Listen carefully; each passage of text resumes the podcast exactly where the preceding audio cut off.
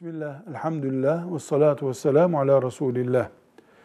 Bir camideki vaazda şöyle cümle duymuş kardeşimiz. Müslüman erkeğin farz namazı evinde caiz olmaz. Muhakkak camide gelip kılacak demiş hoca efendi. Doğru mu diyor? Cevap diyoruz ki evet.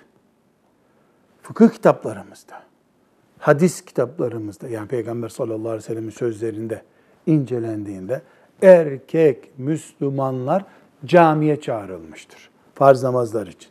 Hanımlar evde kılacaklar. Ama evde kıldığın namaz olmadı, onu kaza edeceksin düzeyinde değil. Caminin ne kadar önemli olduğunu vurgulamak içindir bu. Velhamdülillahi Rabbil Alemin.